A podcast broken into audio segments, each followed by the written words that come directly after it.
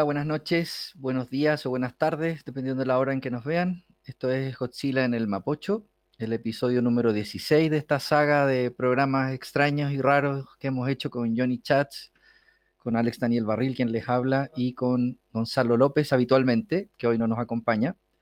Eh, Gonzalo ha tenido que pasar a la clandestinidad, producto de algunas amenazas que ha recibido de en relación a sus denuncias sobre la base china en Magallanes de un par de episodios atrás. Para quienes no se acuerdan de lo que estoy hablando, es cosa que visiten el programa. Eh, es triste. Y bueno, está escondido en alguna parte, sí, y le queremos decir que no cuente con nosotros, que el rescate es demasiado oneroso para nuestros bolsillos. Exacto. Eh, es, triste, pero lo hablamos a nivel de producción y, y hicimos un duelo entre todos y la vida continúa. Sí, así es. No hay nada más que hacer. Vamos a tener más cuidado en la selección de personal para la próxima nominación. Esperamos volver a contar con él, pero, tiene que, nunca sabe. Tiene que arreglar Esto nos puede haber pasado a cualquiera de nosotros. Tiene que arreglar su situación judicial. sí, claramente. Absolutamente. Así que fuerza, Gonzalo, y aguante, cuidado con los, con los chinacos.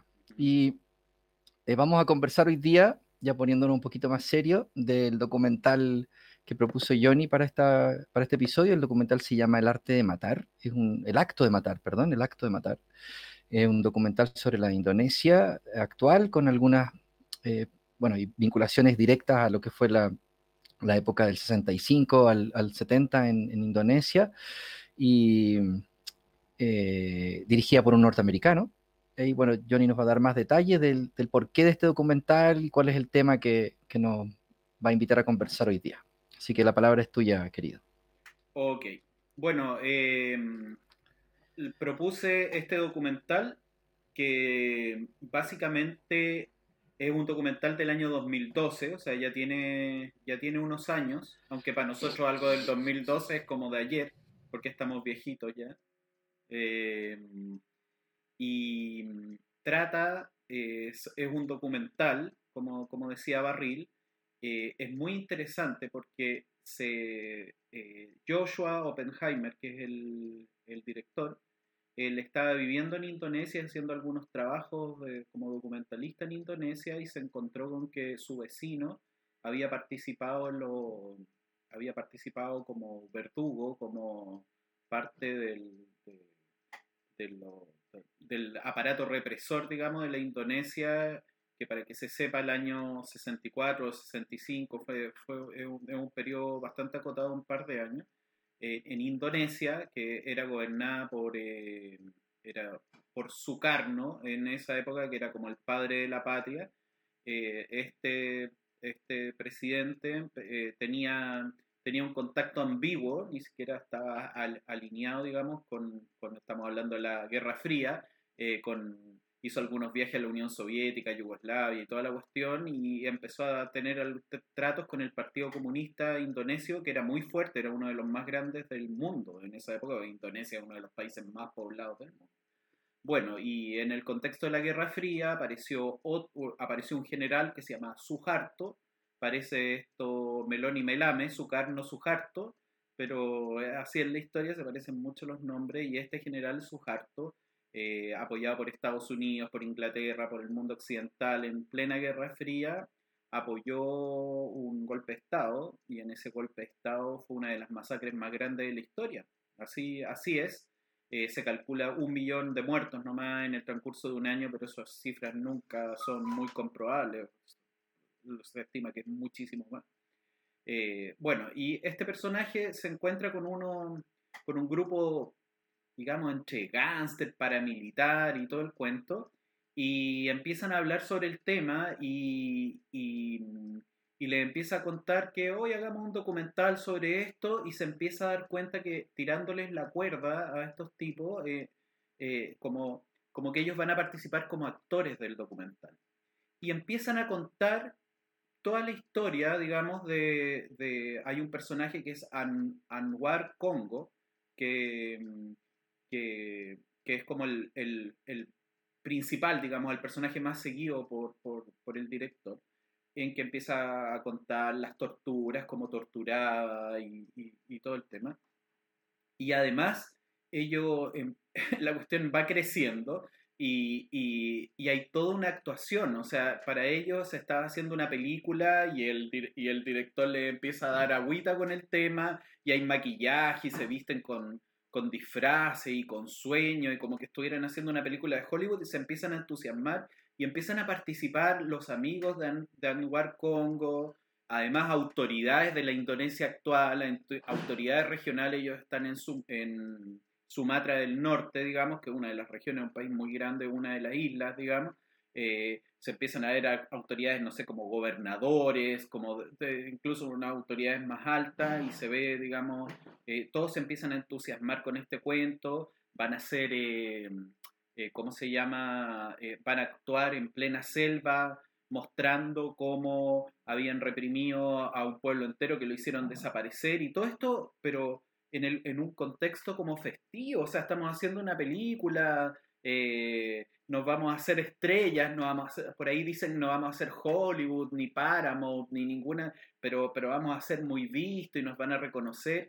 Y de hecho se empieza a ver como la estructura de esta película que nunca se hizo, porque finalmente lo que se hizo es el documental, eh, en que es como una redención, es como mostrar cómo, cómo estos verdugos, digamos, habían salvado Indonesia y cómo incluso eh, las mismas víctimas le van a agradecer a ellos mismos y, eran verdaderos héroes y héroes de, además de ellos, eh, los personajes que se muestran eh, no son ni militares ni son paramilitares, sino que son como como, ¿cómo lo dirías tú, Barril? Son como gángsters, son como eh, pequeños delincuentes de baja ellos, monta. Ellos se definen.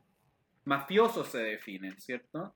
Sí, ellos se, ellos se definen como gángsters, como mafiosos. De hecho, reivindican la palabra gángster en varias ocasiones, no solo ellos, sino que, bueno, ahí podemos entrar en más detalles respecto a lo que a mí me llamó la atención, y lo traducen como hombres libres, ¿no? Cada, rato hacen alusión a esa, a esa analogía de gángster con hombre libre. Pero claro, son mafiosos.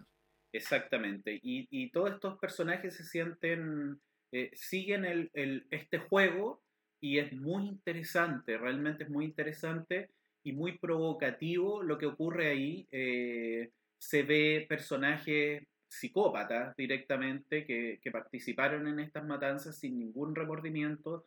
Se ven a otros que por primera vez el hecho de filmar la película, eh, el de filmar esta película, que como ya he dicho, eh, va a ser terminar siendo ficticia, pero el revivir el hecho y a veces en, la actuación se ponían como víctimas, empiezan a sentir cosas, empiezan a darse cuenta que, que empiezan a tomar conciencia de lo que hacen y empiezan a tener efectos físicos incluso de lo que hacen, porque en toda esta cuestión, y bueno, después nos vamos a meter en este tema, eh, y lo comenta el director, de hecho, el director es muy interesante, Barril, porque eh, acabo de leer un artículo sobre el tema y en la, cuando, se hace, cuando, él participa en uno de los festivales que ganó esta película, fue, participó incluso como mejor documental en Hollywood y todo el cuento, les dice, por favor, cuando vengan escenas cómicas, ríanse con libertad.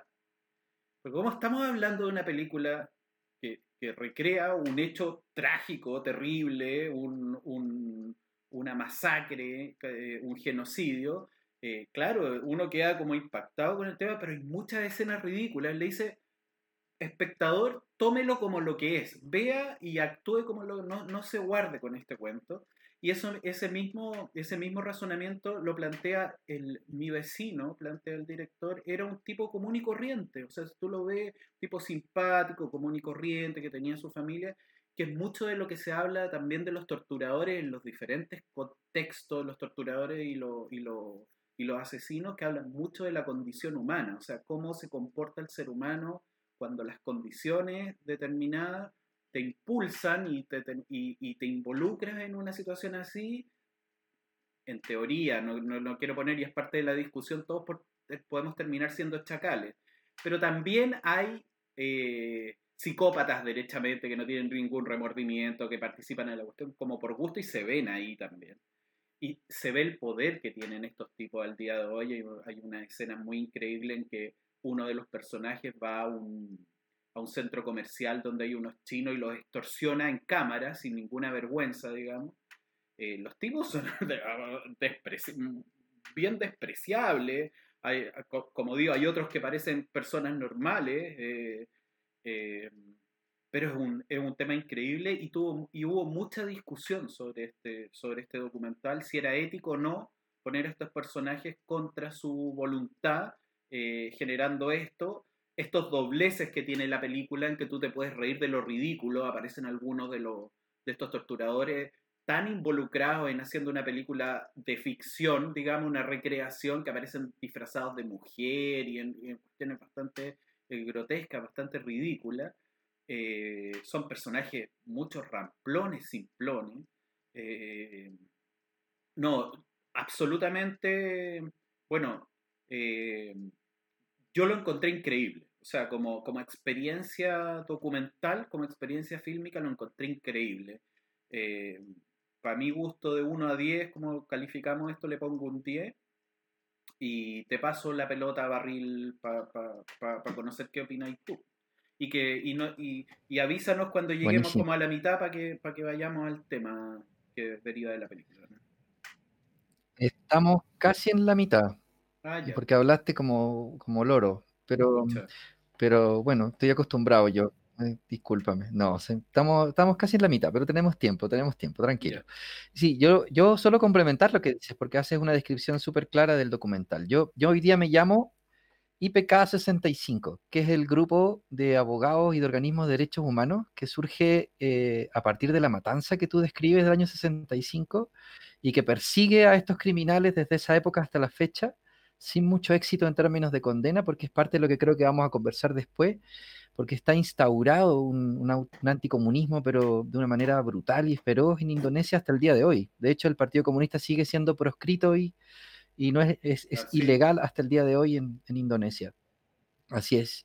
Y, y este grupo eh, persiguió a Anwar Congo, eh, que, es, que, es, el protagonista que tú, que tú eh, referías, sin éxito para poder eh, condenarlo por los tribunales internacionales de derechos humanos. Eh, y el personaje en cuestión muere el año pasado recién, leía que murió Anwar Congo, el 2019, sin a lo Pinochet, sin ningún, absolutamente impune, ¿no? sin ningún juicio en su contra, ni, ni, la posibilidad de pagar por los crímenes que hizo ni él ni, ni el resto de su, de sus grupos. y uno y uno en particular, que es el grupo político que sostiene un poco la película también, ¿no? que es este grupo paramilitar, paramilitar que no recuerdo su nombre ahora, eh, eh, que, que, funciona como un poder de, de facto, eh, más allá de las autoridades electas o políticas del, del, tema, como tú describías. O sea, una... Sí, yo comparto tu sensación. Para mí la película es, es, es desde el punto de vista fílmico, yo coincido con tu nota. Yo le pongo un 10 igual, creo que es una obra eh, muy redonda, muy rotunda.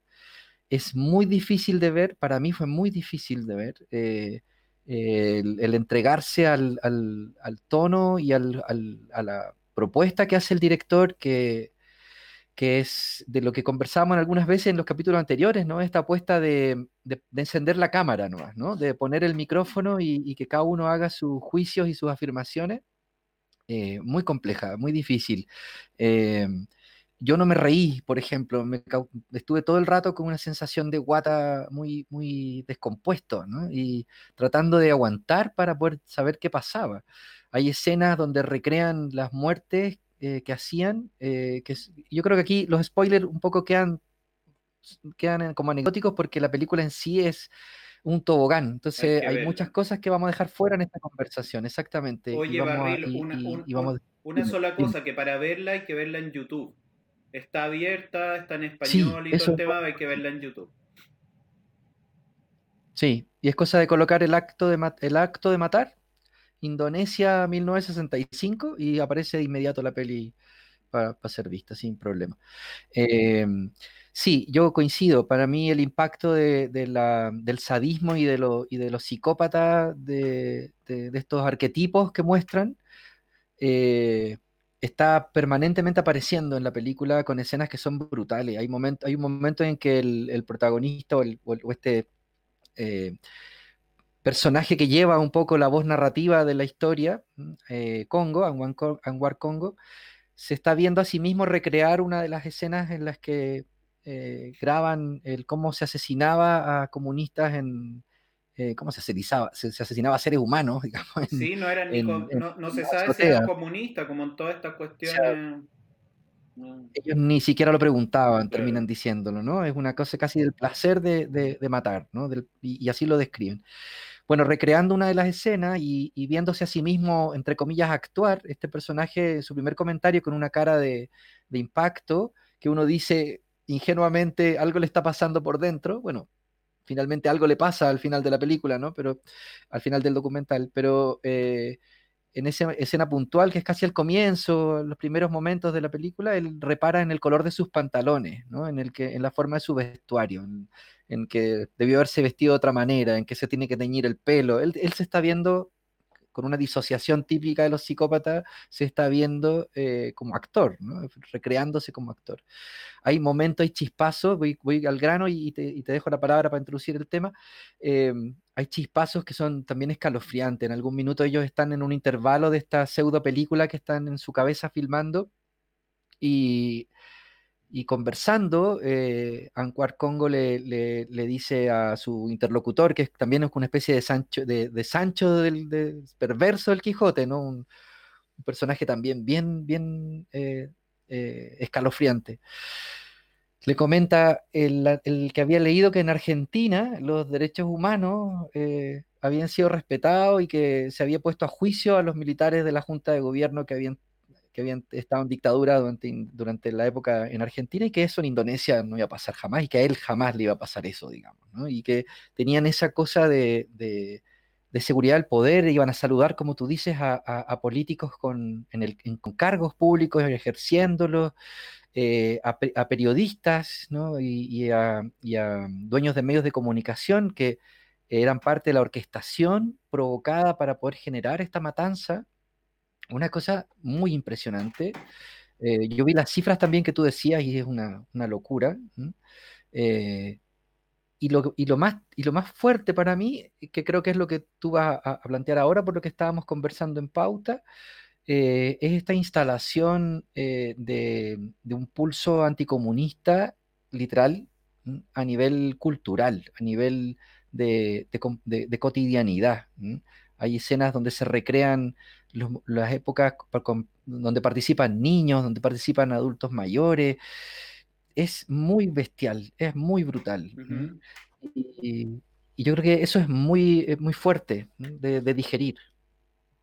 Eso, eso. Y le pongo un 10, creo que lo dije también, ¿no? Sí, pongo un 10, absolutamente. ¿Cuánto tiempo nos queda, Barril? Más o menos. Como 10 minutos. Ya. Oye, mira, yo difiero una cosa de ti, de lo, de lo que planteas. Eh, yo no creo, a ver, yo creo que esta cuestión, y te lo voy a decir desde el, desde, desde lo, desde el conocimiento de otros, digamos, ¿ok?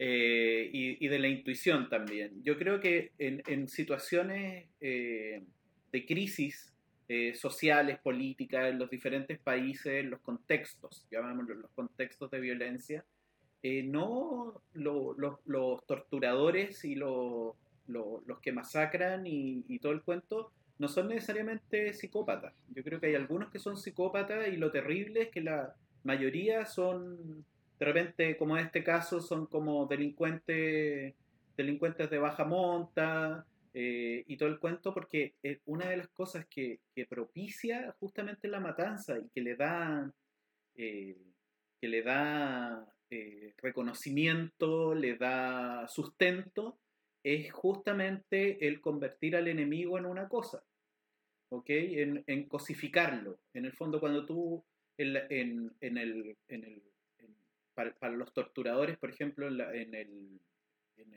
la dictadura de Pinochet, eran, ¿cómo le llamaba Merino? Eran humanoides, ¿cachai? No podían ser seres humanos. Eh, acá eran comunistas y había que matarlos, eran bichos. Y para los nazis eran los judíos también eran bichos. Sin ese, sin ese cambio estructural, o sea, sin, sin convertir al ser humano en una cosa, es imposible que exista una matanza masiva. No puedes hacer que personas normales vayan y maten a otro ser humano. ¿Ok?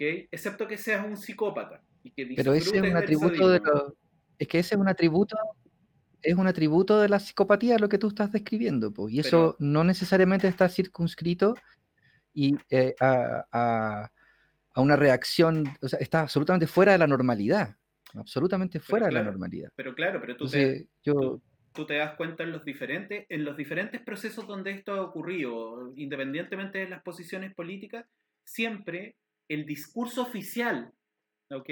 Y en esto se han hecho experimentos, no me recuerdo cómo se llama el experimento que hicieron en una universidad en Estados Unidos en que electrocutaban, que, ponían a unos estudiantes a electrocutar a los tipos y les decían que eran condenados, que ya habían sido, eh, que, eran tipos despreciables, que no importa, que tenían que seguir el protocolo y los tipos iban subiendo el voltaje más allá de lo que se les pedía. Es un experimento famoso, no me acuerdo, para la próxima vez lo podré decir. Pero eso demuestra que en un contexto donde el... Pero ¿cuál es tu, en, que institucionalmente dale, te muestran que un grupo es peligroso, despreciable, es una amenaza, los, los, eh, los asesinos podemos ser casi, no, no, no casi, pero podemos ser más que los psicópatas, ¿ok? Puede ser cualquiera, puede ser tu vecino, ¿ok? Eso es lo, eso es lo heavy. Mm, sí, yo, yo creo que tú, sí, lo entiendo. Lo entiendo, pero yo creo que es un matiz semántico, ¿ah? porque yo creo que eh, lo que tú estás describiendo es psicopatía, eh, y eso, claro, escala a nivel de psicología social, escala a niveles comunitarios y colectivos, pero el, acto, el acto que tú describes de ese experimento, el acto que vimos en el, en, el documental, lo que sucedió acá en este país, son actos psicopáticos, son actos efectivamente disociados. No, no, tú, tú postulas que podemos caer todos en eso. Sí. Eh, y, yo no creo eso, yo no creo eso. Ah, yo creo que tiene que ver efectivamente con condiciones culturales y, con, con, manipulaciones como tú bien describes. Yo creo que lo que tú describes es correcto. La diferencia está en que eh, eso está dirigido desde también liderazgo psicópata. Y es, es impresionante eso. la construcción de relatos la construcción de, de, escenarios donde se crean enemigos eh, imaginarios, donde se crea la posibilidad de atacar a un otro, son escenarios de psicopatía, psicopatía política. Tenemos, tenemos gobernantes que son así hoy día, y no solo acá, los tenemos, a mí, a mí en lo particular, eh, y para no caer en sesgos ideológicos, a mí muchas de las escenas me recordaron la Nicaragua de hoy, la, fundación de grupos paramilitares, el discurso, el discurso de, de enemigo interno, esos son discursos eh, eh, políticamente eh, estructurados desde una patología. Entonces, es, dramático, es dramático. y eso escala a nivel cultural y es lo que vimos en el documental. Yo, a, ver, yo quería meter otro tema, pero antes el, es que es re interesante lo que estáis planteando. Y, pero no, yo creo que cuando, simplemente cuando se generan determinados intereses, en este caso el interés político, esto era, era el tablero de ajedrez de la Guerra Fría y las grandes potencias necesitaban convertir a Indonesia en un aliado. ¿Ok? Y eso no es psicopatía, eso es intereses. Ahí hay intereses económicos, hay intereses políticos y toda la cuestión. ¿Y cómo hacemos para lograr esto? Como para que tenga éxito, tenemos que convertir al enemigo en, en una cosa para que la gente común sea partícipe de este cuento. Fíjate que en el documental hay un momento en que hacen una entrevista de televisión y hablan y se matan de la risa como habían matado a los comunistas en esta época y todo el cuento estaba está encarnado, está encarnado en la población. Y ese es el tema principal que yo, más que el tema de la psicopatía o todo ese tema que lo encuentro fascinante, digamos, lo dado como para que nos quedemos conversando 10 horas sobre esa cuestión. Pero creo que acá hay un punto súper importante. Cuando yo comparo este caso con Chile, por ejemplo, como lo podría comparar con Argentina y con otros lugares donde donde han habido procesos, digamos, contra los violadores de los derechos humanos más completos, menos completos, más satisfactorios, menos satisfactorios, es que culturalmente, ¿ok? En Chile está instalado que lo que ocurrió, por ejemplo, durante la dictadura militar es despreciable. Incluso quienes quieren entrar a defender ese cuento lo hacen pa' callado, se lo cuentan a los amigos, dicen, oye, pero si no fue tan malo, si igual Pinochet salvó este país, toda la cuestión, pero ya no se puede decir en cámara. Y eso que parecería algo así como, hoy no, pero estos cochinos igual piensan esto, pero no te lo dicen, y en el fondo da lo mismo, no da lo mismo, ¿ok? La instalación a nivel cultural, a nivel nacional, a nivel oficial de que las violaciones a los derechos humanos, en el contexto que sea, de izquierda a derecha, en el contexto que sea, son eh, repudiables, ¿ok? Y que es una parte de una historia que no se debe repetir, es muy importante. Y eso se ve justamente en este caso. En Indonesia no ha ocurrido eso, ¿ok? Y se nota, porque en la población está instalado el tema de que estuvo bien que mataran a los comunistas. Son, unos héroes, o, o, por lo menos no hay mayor cuestionamiento con respecto a eso. Y, y, y justamente... Lo, pero, eso, pero eso, ¿por qué se genera, crees tú? ¿Por qué se genera ese, esa normalización? ¿Por qué se genera esa normalización? Porque nunca hubo... porque nunca hubo... Te lo pregunto. Claro, porque, porque en el contexto histórico de este país no, no, no se ha dado un proceso de, de, revisionismo histórico con respecto a lo que ocurrió. A diferencia de lo que sí ha ocurrido en Chile, lo que sí ha ocurrido en Argentina y lo que ha ocurrido en otras partes. Y eso no es menor, es fundamental. O sea, el, el primer, el primer juicio, y desde mi punto el más importante, independientemente de las condenas individuales, ¿okay? el primer juicio es el juicio de la historia. Y, y, desde ese punto de vista, el juicio histórico instalado es algo fundamental. Eso, esa es mi, mi, sí, tesis. Me, me, parece súper interesante. Sí, me parece súper interesante. Yo estoy, tratando de digerir lo que dices, ya puede ser que el cansancio me haga como, como equivocar en ciertas interpretaciones y si me paso un poco o me equivoco, me corriges de inmediato. Pero mi, mi, tengo, tengo un ruido con tu argumentación que, que, que, se divide en dos. Una, eh, que y es un ruido personal, por favor, no es que tú lo, no es que tú lo hagas ni lo hayas dicho, es, una, es un ruido mío que, me, que parte de mi sesgo y de mi, y de mi historia. Y es que cuando se trata de objetivizar ciertos, ciertos episodios de manera histórica y hacer como un análisis más, valga la redundancia, objetivo, ¿no? Eh, a mí me asusta la, la, relativización de esos procesos. Y, y, yo creo que aquí, el, eh, y que no son comparados, claramente no se puede comparar. Lo de Indonesia es una locura, es, es una bestialidad. Y yo creo que marca el hecho de que cerca de, yo había leído 500.000, tú dices un millón de personas en menos de dos años muertos y asesinados, es una brutalidad. Eso, es, eso marca con, con, con fuego una, una, una, identidad cultural como país. Mm, eh, eh, y yo creo que parte de lo que tú describes que es real, que es esta normalización anticomunista, porque eso es, ¿no? Una normalización anticomunista. Está, está, eh, tú dices que puede ser cualquier cosa, pero no, pero es comunismo.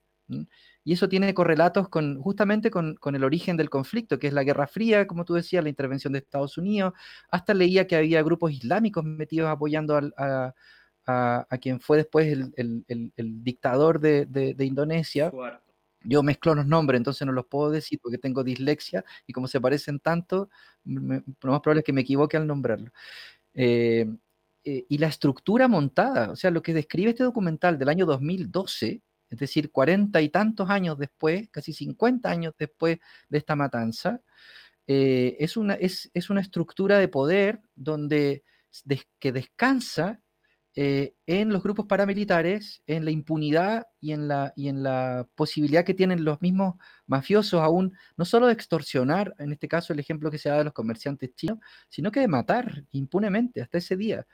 El, origen de la historia tiene que ver con una cosa anecdótica de estos mafiosos de poca monta que, se paraban en la puerta de los cines a, robar a la gente y que en la cuadra de al frente estaban torturando, claro, a revender entrada, y en la cuadra del frente estaban torturando, eh, la policía indonesa estaba torturando a, prisioneros, y ellos llegaban y, como parte del juego se metían a matarlos y empiezan a entender que esta cosa tenía algún grado de lógica y empieza a escalar, a escalar, a escalar hasta el punto de que el, tema era el matar y no el para qué, ni a quién, ni el cómo. Y eso, ese, ese arraigo eh, violento eh, es, es, impresionante. Yo, yo, yo quedé muy, me cuesta compararlo con otros procesos. Entonces, nosotros tuvimos una matanza acá, ¿no? ¿no? ¿no? tiene que ver con una escala, no tiene que ver con una violencia del Estado. Y eso es lo que está sucediendo en Indonesia. Entonces, el, estoy de acuerdo, estoy de acuerdo con tu, con tu tesis. Creo que eso es, es, es impresionante, ¿no? Que el, hecho de que siga proscrito el Partido Comunista es parte de la lógica que tú planteas, que hay una normalización que es, que es brutal, que es bestial. Y que lo, lo, transforma como una cosa surrealista. Por, por momentos la película me parecía me parecía algo extraño, como, como inasible. ¿no? Eh, y sí, y lo otro respecto, solo para confirmar tu punto de que puede ser una discusión interesante que retomemos en otro episodio, sí, yo, yo, yo tiendo a pensar que, que, que, que tenemos muchos psicópatas en el poder, que tenemos muchos psicópatas como líderes con poder y con espacio de poder y con potencialidad de poder. Y eso a mí me, me, asusta mucho, ¿no? Eh, y eso eh, no es una condición no es una condición, no, es más allá del experimento social que tú describes. Eh, creo que, tiene que ver con, efectivamente con una intención de, control y de dominio que, que es inimaginable en términos de las consecuencias que pueda tener. Mira, se acabó, ¿cierto? Ya tenemos, ya estamos. Estamos justo en la hora, pero démonos unos minutitos para que puedas cerrar.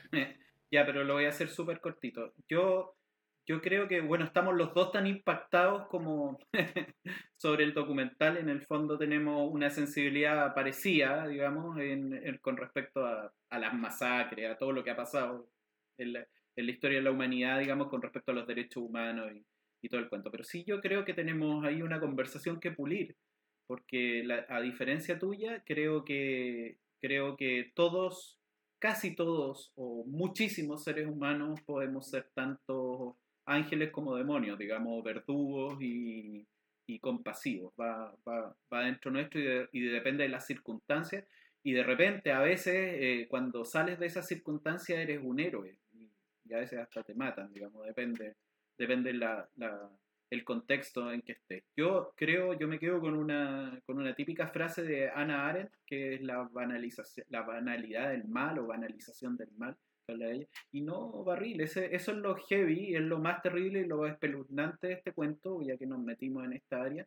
Eh, esos gobernantes eh, que, tomaron estas decisiones, por ejemplo, un Kissinger, eh, en muchos sentidos, otro, los burócratas de Stalin, ellos firmaban papeles, o los nazis, cuando compraban el ciclón B para matar a los judíos, ellos firmaban, eran parte de una burocracia, no eran psicópatas, eran administrativos porque resulta que el que se manchaba las manos era un tipo que estaba en otra parte, eran los Anwar Congo del mundo. ¿okay? Ellos son los que se iban a ensuciar las manos. Y en ese sentido, y lo heavy de esta cuestión es que siendo, siendo todo obviamente que un asesino y un asesino en serie merece la pena que corresponde, eh, finalmente es la sociedad con los, con los asesinos y las víctimas los que son todos ellos víctimas de un proceso independiente de, los, de, que se tienen que condenar penalmente a todos, digamos, pero realmente no son psicópatas, son intereses, son gobiernos, así funciona lamentablemente el sistema. Eso quería decir nomás. No, yo no, no, me, puedo quedar callado. Este, esto tenemos que hacerlo, eh, tenemos que hablar de esto en un, en un programa porque eh, pone un tema muy fascinante, claro, eh, y, y, solo, sí, pues que yo no, no, no, estoy de acuerdo en, en, en el, en el cierre que hace la argumentación para decir que no lo son, porque para mí todo lo que describes sí tiene que ver con rasgos psicopáticos. Lo que pasa es que, claro, escala a niveles, a niveles culturales y del grupo. El periodista que aparece en el documental usa la misma frase que tú usaste hace un segundo eh, cuando le, le preguntan si él había matado a alguien. El periodista encargado de los medios de comunicación, de poder crear esta figura que en algunos, él confiesa, eh, mentían derechamente para poder crear este enemigo interno, ¿no? Eh, y, poder convencer a la población de que, de que este enemigo era real. Era nuestro Agustín. Eh, preguntan si le había matado alguna vez a alguien. Tremendo, tremendo, tremendo. Eh, y la respuesta de él es la que tú dices, no, ¿para qué? ¿Para qué? Yo no me, ¿Para qué me voy a manchar las manos con sangre? Si están estos otros que lo hacen. Si eso que dice él no es una conducta psicópata, que es replicable a los liderazgos y a la construcción de relatos, entonces, eh, ¿qué es? ¿Mm? Entonces, ese, ese, es mi punto. Y yo creo que eh, pones un temazo, un temazo. Así que eh, vamos, vamos con el, el, tema. Si logramos rescatar a Gonzalo de los chinos, podemos plantearle que, que hagamos una revisita a este tema, porque está muy bueno. Oye, estamos, pues. estamos terminando. ¿Quieres, ¿Quieres cerrar algo? ¿Quieres decir algo? No, no, el tema de un mar, imposible, imposible cerrarlo, solamente despedirme y, que nos vean para el próximo capítulo. Oye, Me pasó algo extraño, escuché el cucú que escuchamos cuando está Gonzalo. Es que el cucú es de mi casa. Lo acabo de escuchar. Es mío el Ah, por eso. Mua. Ahí está, pues ahora me hace sentido. Ahora me hace sentido, claro. Entiendo todo. Ya, Cucú, Ya, pues, nos nos vemos. vemos. Que estés bien. Muchas gracias por esta conversación. Gracias a ti. Chao, chao. Cuídense mucho. Gracias por escucharnos y vernos. Saludos.